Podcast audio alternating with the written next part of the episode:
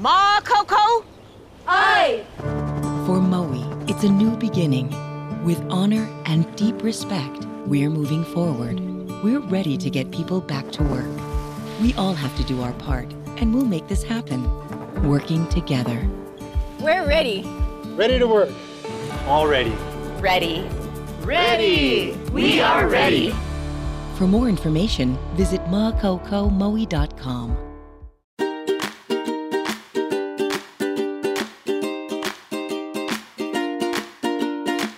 Aloha, and welcome to the new and improved Tell Me a Story podcast. I'm your host, Jim Mendoza. You know, in the past, we focused on several stories that share a common theme. But a lot of good stuff ended up not being used. I'm talking about the interviews that are building blocks for the stories I write. Well, now we're including them and focusing on one story. Call it a deeper dive into a single topic and the person who's at the center of it. So let's get started with the story of a documentary film that's almost ready for audiences. It shines a spotlight on legendary waterman Duke Kahanamoku.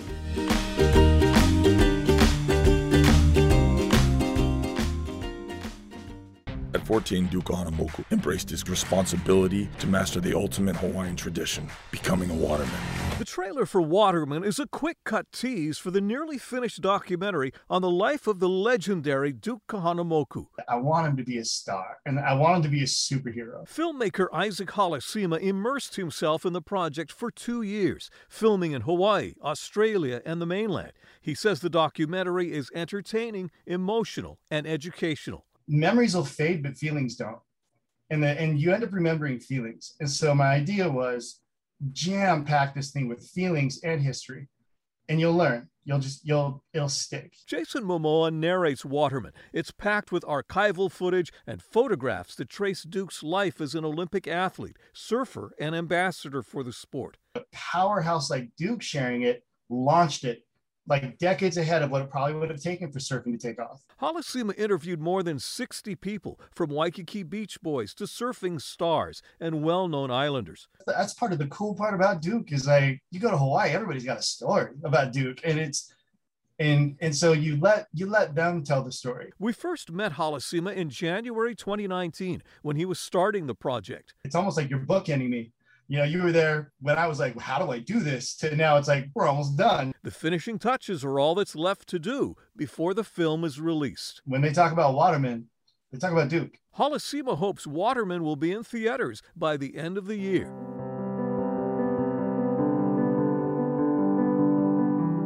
I'm Isaac Halasima, uh, half Tongan, half a lot of stuff, you know, how it usually works out in Hawaii. But uh, yeah, my father immigrated to Tonga, and I mean, from Tonga to Hawaii, and ran into my mom while she was living with my uncle, who made the famous statue of Duke um, at Waikiki Beach. And then some of my other favorites, if you get a bit of Kahuku. But uh, yeah, I was raised weird because my dad was an athlete and my mom was an artist. And so she put me in physical art as a dancer. And I grew up in ballet and jazz and tap and gymnastics, and then traveled the world doing that professionally, with uh, the dream of eventually finding myself where I am now as a director.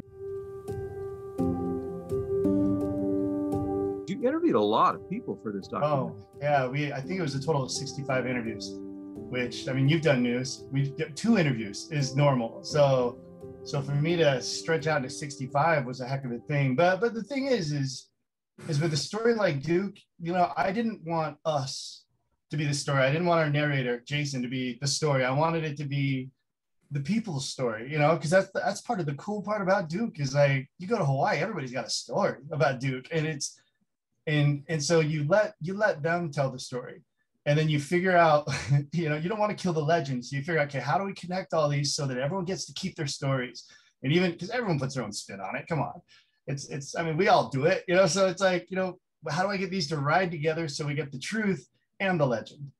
And that's why we interviewed so many. After the first round, when we found some like real real Duke people, you know, like that just knew the story, that's that's when word got out that we weren't we weren't messing around. I wanted to go big. And man, Kelly Slater, Carissa Moore, Kai Lenny, Jack Johnson, uh we got Well, Jason Momoa is our narrator on it. But that's just some of them. I can't even think of all of them because, like I said, there were so many. Yeah, it must have been a challenge to say, I'm going to keep this, and this is going to end up on yeah. the cutting room floor. This oh, is, yeah. this is the, these are the gems that I'm going to have, but this is pretty good too, but I just don't have the space or time to keep it in, right? You have to make oh, those tough decisions.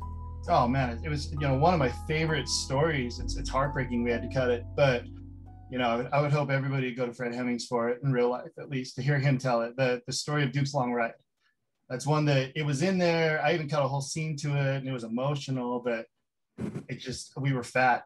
And, and so, you know, it was, yeah.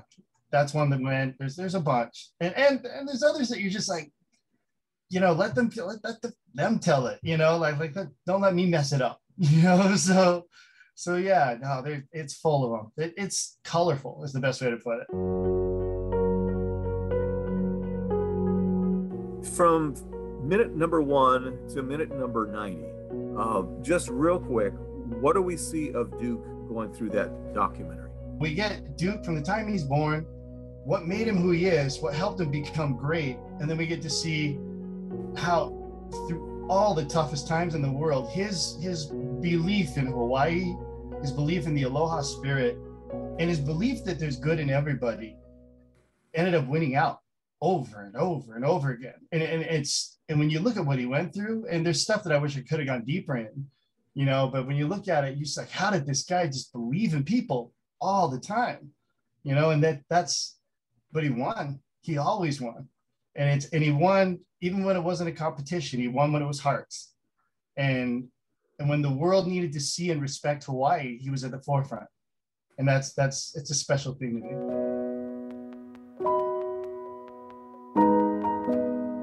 How's, how important is it to get it out there at a time now when surfing Uh, is really being talked about all over the place because it was an Olympic event this year and because of how Carissa handled herself by winning the women's gold? How important is it to get this story of Duke now? Because that's something he wanted, was to have surfing as an Olympic event. It is, you know, and I think it's because he saw what happens when something's in the Olympics. It, it changes the way the sport is perceived. And, and that's a, that's a big deal. And, you know, that's what I talk like, especially with Kelly Slater and those guys. I was like, I know, I know there's the purists that'll be like, you know, but you gotta, you know, just the typical things, but, but it's like, yeah, but now the world's going to see this as a big deal. Like, a, like it's, it's just a big deal when you're part of the Olympics, the whole world looks at things different. And, and so, yeah, it is important, at least for me, for the world to see why it's here, why they have it. And and surfing was, I mean, when you really get deep into the history, surfing existed. The Polynesians did it, but the Hawaiians stood up. The Hawaiians turned it into what it is. And then Duke, I'm sure maybe down the line, other people would have shared it, but a powerhouse like Duke sharing it launched it like decades ahead of what it probably would have taken for surfing to take off. And that's, that's important. I think that's really important because that allowed it to be what it was by the sixties, which turned it into what it is today. You know, so it's, it's, It's really, it's it's incredible. And it, it's funny because I didn't want the doc to be all about surfing because I always thought it was hilarious that a lot of surfers didn't even know he was an Olympian, but you can't do it without it. And, and the reason why is because the reason he shared surfing was to show the world how amazing life could be. And that's, that's something that surfers get. I know you wanted this to be very educational too, and that's yeah. to be true to that, right? Um, If you balance the education and the entertainment portions of it, is it eighty percent educational, twenty percent entertainment? What would you say? I'd say it's it's one hundred percent both. You know, that's the best way to put it. You know, my favorite stuff is the stuff where you learn while you're having fun.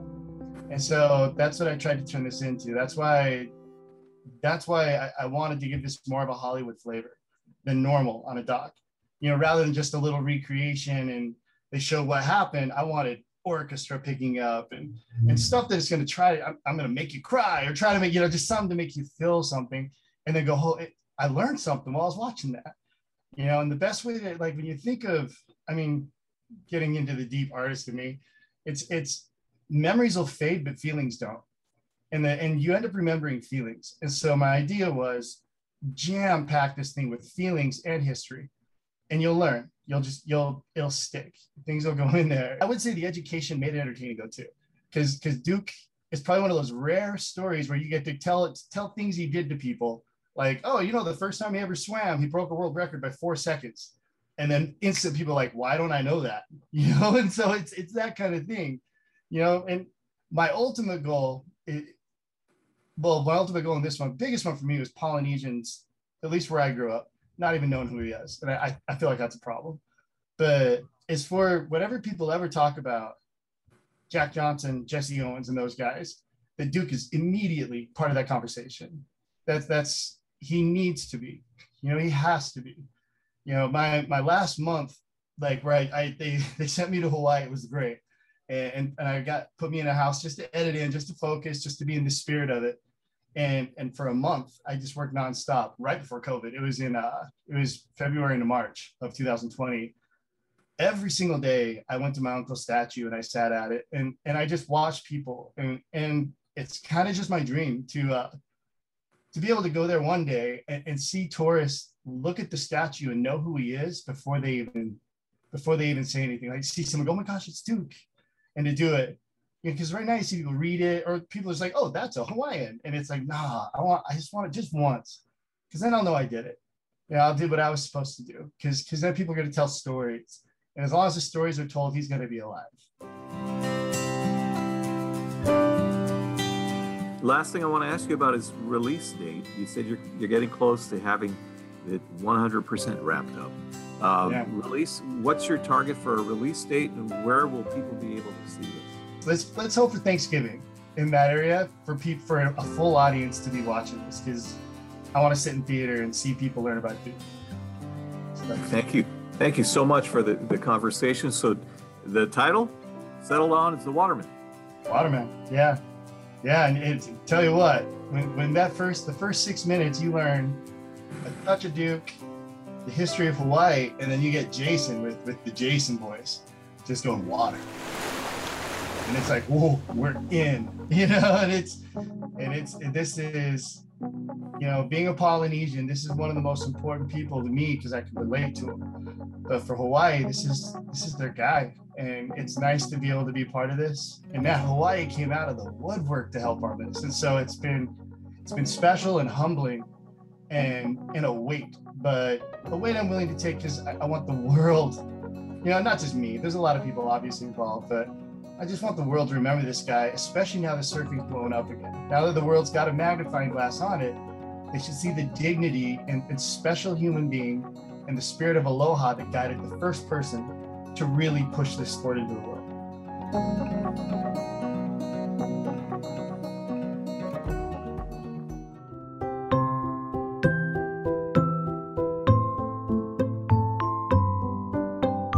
That's our talk with filmmaker Isaac Halasima. Keep an eye out for his ninety minute documentary on Duke Kahanamoku.